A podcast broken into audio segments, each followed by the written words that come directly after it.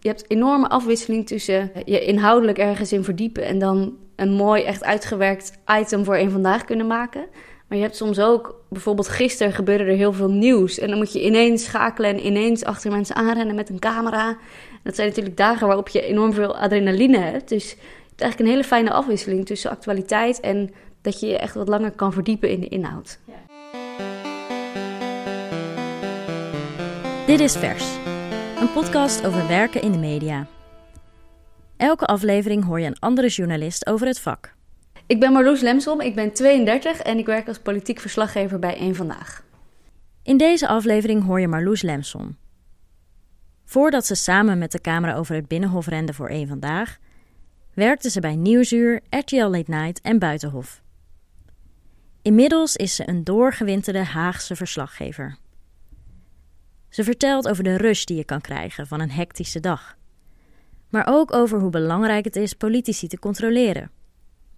En hoe haar hele carrière begon met een toevalligheid. Nou, ik had eigenlijk als kind nooit iets met politiek. Mijn ouders zijn ook helemaal niet politiek geëngageerd of zo. Ik kreeg daar als kind eigenlijk nooit echt iets van mee. En uh, dat begon eigenlijk toen ik ging studeren en ik bij enorme toeval in de studentenkamer van Jan-Peter Balkenende woonde. Nou jongens. De lift is kapot? Nou, dat wordt uh, naar de tiende verdieping lopen. En dat was in 2006. Toen waren er ook Tweede Kamerverkiezingen. En toen mocht ik ook voor de eerste keer stemmen. Dus ik was ook voor de eerste keer iets meer bezig met politiek. Hallo. Dat, jij woont op 1475? Ja, dat klopt. Wat leuk. Hallo, Marloes Lemsom. Ja, kijk eens. Ja, ik herinner het allemaal nog. En dan uh, had ik uh, daar een boekenkast staan en ik had hier een tweede boekenkast staan. Had... En toen werd ik op een gegeven moment gebeld. Ik denk dat ik twee maanden studeerde of zo door een studentenzender, die heette Campus TV. En die wilde graag uh, lijsttrekkers interviewen in hun oude studentenkamers over wat zij allemaal voor studenten wilden doen. En toen kwam Balken en er dus naar mijn kamer toe. En die werd daar geïnterviewd. Nou, dat vond ik natuurlijk een hele happening toen ik net studeerde. Ja, niet gek dat je nou op dezelfde wc zit als meneer Balken. ja, wel een beetje een raar idee, ja. Toen, ik had me toen nooit kunnen voorstellen dat ik hem daarna later gewoon zou interviewen. En dat dan heel normaal zou vinden. Heel gek eigenlijk. Uh, maar sindsdien uh, ja, ben ik me wel veel meer gaan verdiepen in politiek en vind ik het ook interessanter.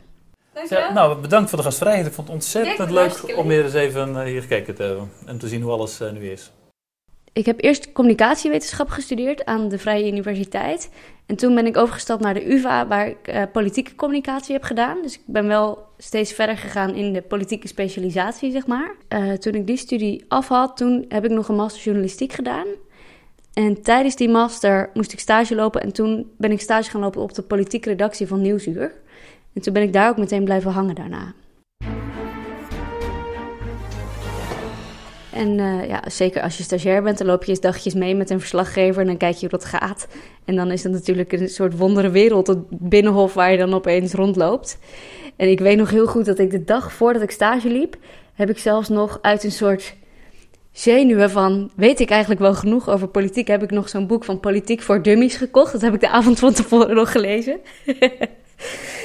en uh, ja, ik, ik, was echt best wel nieuw in die hele politieke wereld. Maar ja, daardoor heb ik echt mega veel kunnen leren tijdens die stage. En ook die periode daarna nog natuurlijk.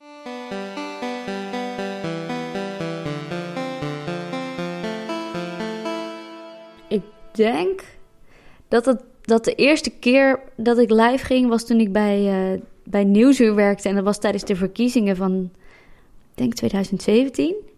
En dan is er zo'n uitslagenavond. Dat natuurlijk staan er verslaggevers bij verschillende partijen. En ik stond toen bij de ChristenUnie.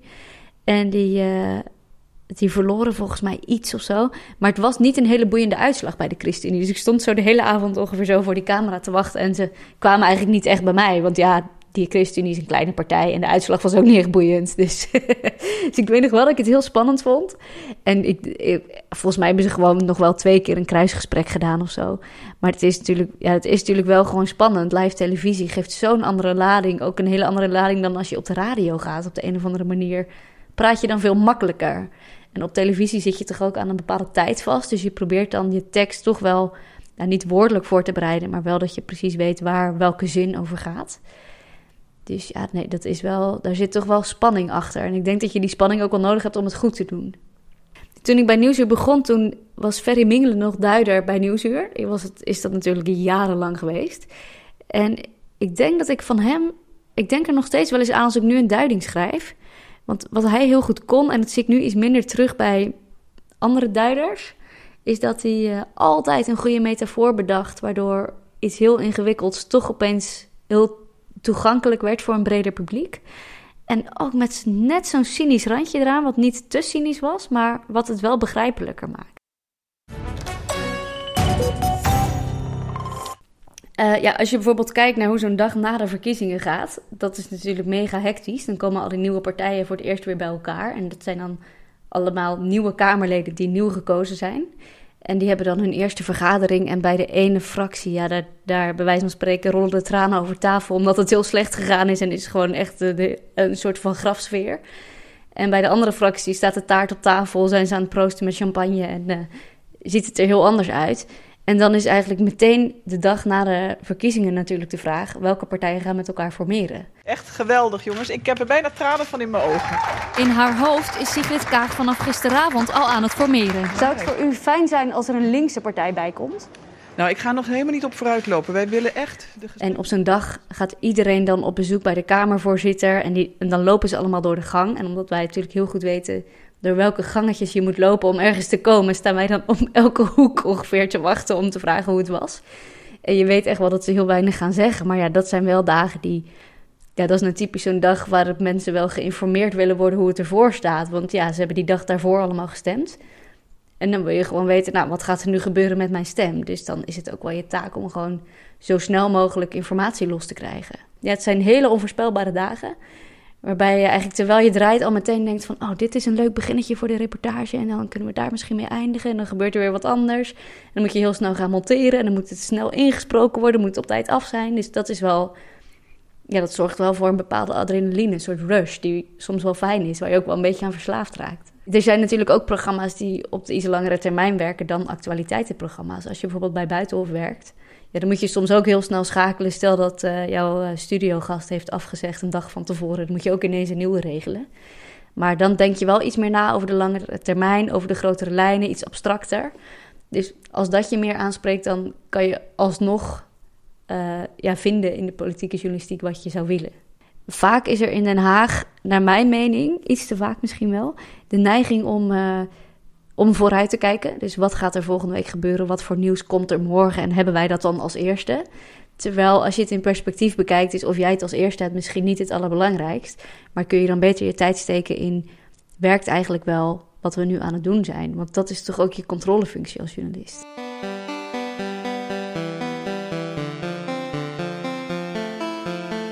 Uh, nou, je hebt meestal als een kabinetsperiode begint, dus als er allemaal weer nieuw beleid wordt gemaakt en informatie, dat je als redactie ook wel bedenkt welke onderwerpen vinden wij belangrijk de komende tijd om eens in te duiken en om te kijken of dat beleid eigenlijk wel werkt. Want je bent natuurlijk niet alleen maar politiek journalist om verslag te doen van wat er op het Binnenhof gebeurt, maar toch ook wat betekent het beleid eigenlijk voor mensen die op deze mensen hebben gestemd. En uh, ik weet nog, toen ik bij Nieuwsuur zat, toen was er een nieuwe wet, die was van Lodewijk Asscher, die was toen minister van Sociale Zaken. Flexwerkers die moesten meer zekerheid en eerder een vast contract krijgen. Daartegenover moest het ontslaan van vaste medewerkers eenvoudiger en goedkoper worden. Dat was tenminste de bedoeling van de wet Werken en Zekerheid van minister Ascher, die halverwege vorig jaar inging. Maar er is veel kritiek. En die wilde dat er toen meer vaste banen kwamen, omdat heel veel mensen zo'n flexibel contract hadden of ja, ZZP'er waren terwijl ze dat helemaal niet wilden. Alleen hoe hou je bij of er nou meer vaste banen komen of niet? Ja, dat is natuurlijk best ingewikkeld. En hij had uh, een nieuwe wet waarin stond dat je, gewoon normaal moest je geloof ik na twee contracten een vast contract krijgen van je baas. En in, door die wet mocht je na drie contracten pas een vaste baan krijgen van je baas. En dan dacht hij van nou uiteindelijk krijgen meer mensen dan een vaste baan. Maar dat was natuurlijk eigenlijk best onlogisch. En um, toen dachten we, nou, dit moeten we goed gaan monitoren hoe dit precies zit. Dus toen hebben we, nou, ik denk wel twee of drie jaar lang echt heel goed achter die wet aangezeten en gekeken bij alle instanties of het nou zo was dat er meer vaste banen kwamen.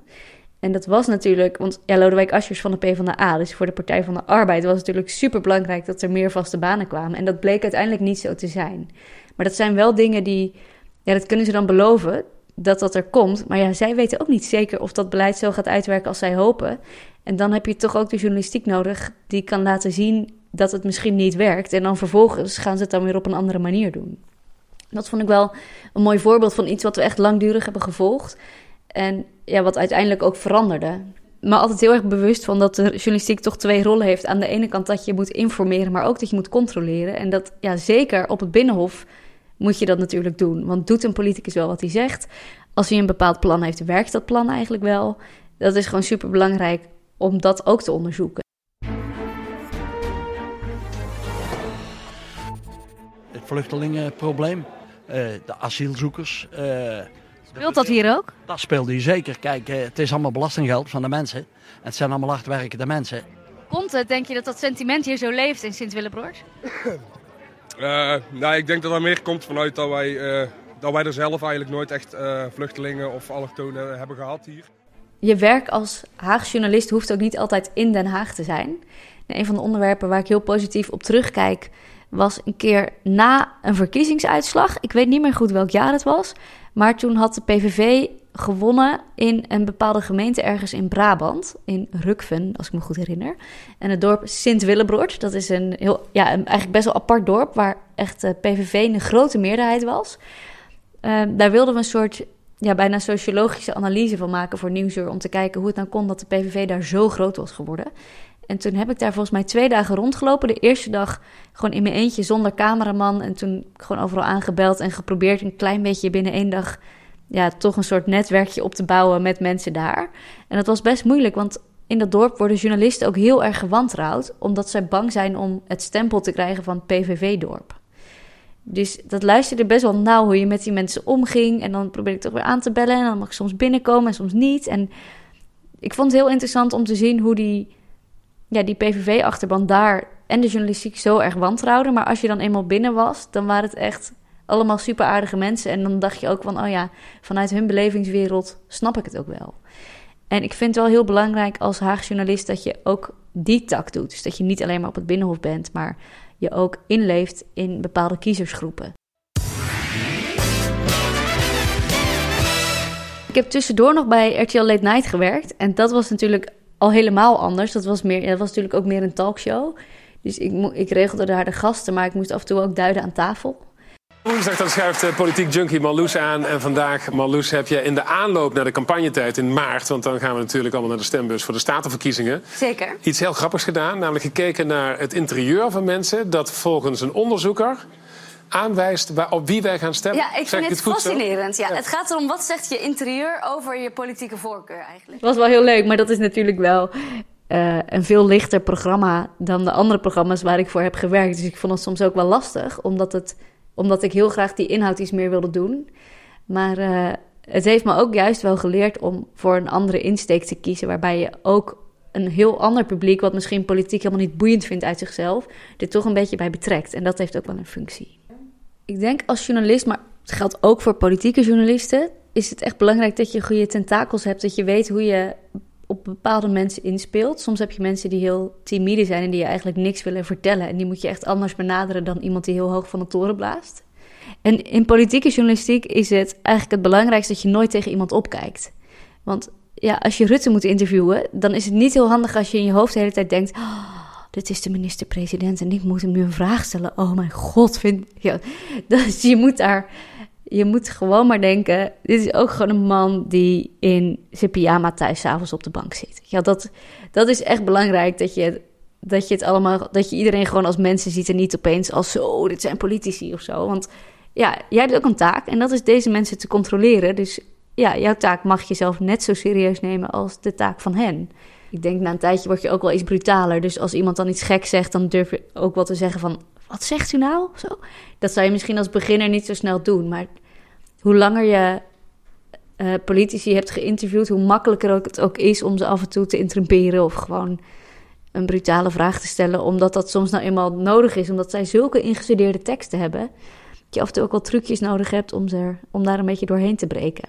Ja, wat ook als je nieuw ergens binnenkomt als jonge journalist, kan het dat is nog een laatste tip, kan het ook heel handig zijn om een soort eigen specialisme te bedenken, waar de oudere garde die er al wat langer zit, misschien niet zo snel aan denkt. En uh, ik probeer bijvoorbeeld als politiek journalist vaak onderwerpen te maken over ICT. Nou, dat vinden oudjes echt mega saai en snappen het meestal ook niet. Uh, terwijl het wel echt heel belangrijk is, omdat de overheid niet zo heel goed is in het in, eh, inrichten van nieuwe software en aankopen. En dat het dan allemaal privacy, allemaal aan de privacyregels voldoet en zo. Dus ik heb een keer vrienden gemaakt bij de autoriteit persoonsgegevens. Die uh, nou, best wel interessante speler zijn. En ehm, als je kijkt naar wat de overheid daar nu allemaal in doet, dan zijn er echt superveel interessante verhalen over te maken. Die, ja, onze, waarvan onze generatie denk ik wel begrijpt dat dat heel belangrijk is. Maar die gewoon ja, in totaal veel te weinig worden gemaakt. Dus het is altijd handig om een soort niche in je werk te bedenken. Dan hoef je, hoef je dan niet de hele tijd mee bezig te zijn. Maar als je dat af en toe doet, dan maak je jezelf ook iets meer onmisbaar op een redactie als je net ergens begint. Ja, ik denk wel dat dit mijn droombaan is nu. Ja. Ik kan me eigenlijk weinig banen voorstellen die ik liever zou willen dan dit. Eigenlijk geen, eerlijk gezegd. Dus dat is wel heel fijn. Dat is een enorme luxe ook natuurlijk. Maar ik heb nog steeds, want ik werk nu ongeveer tien jaar op het Binnenhof. En ik heb nog steeds, als ik daar loop, dat ik denk, wat is het toch een bijzondere plek om te werken. En wat is het toch eigenlijk bijzonder werk dat ik dit mag doen. Dit was aflevering 2 van de podcast Vers. In de volgende aflevering hoor je Sakir Kader. Hij vertelt hoe het is om documentairemaker te zijn. En over werken in het Midden-Oosten.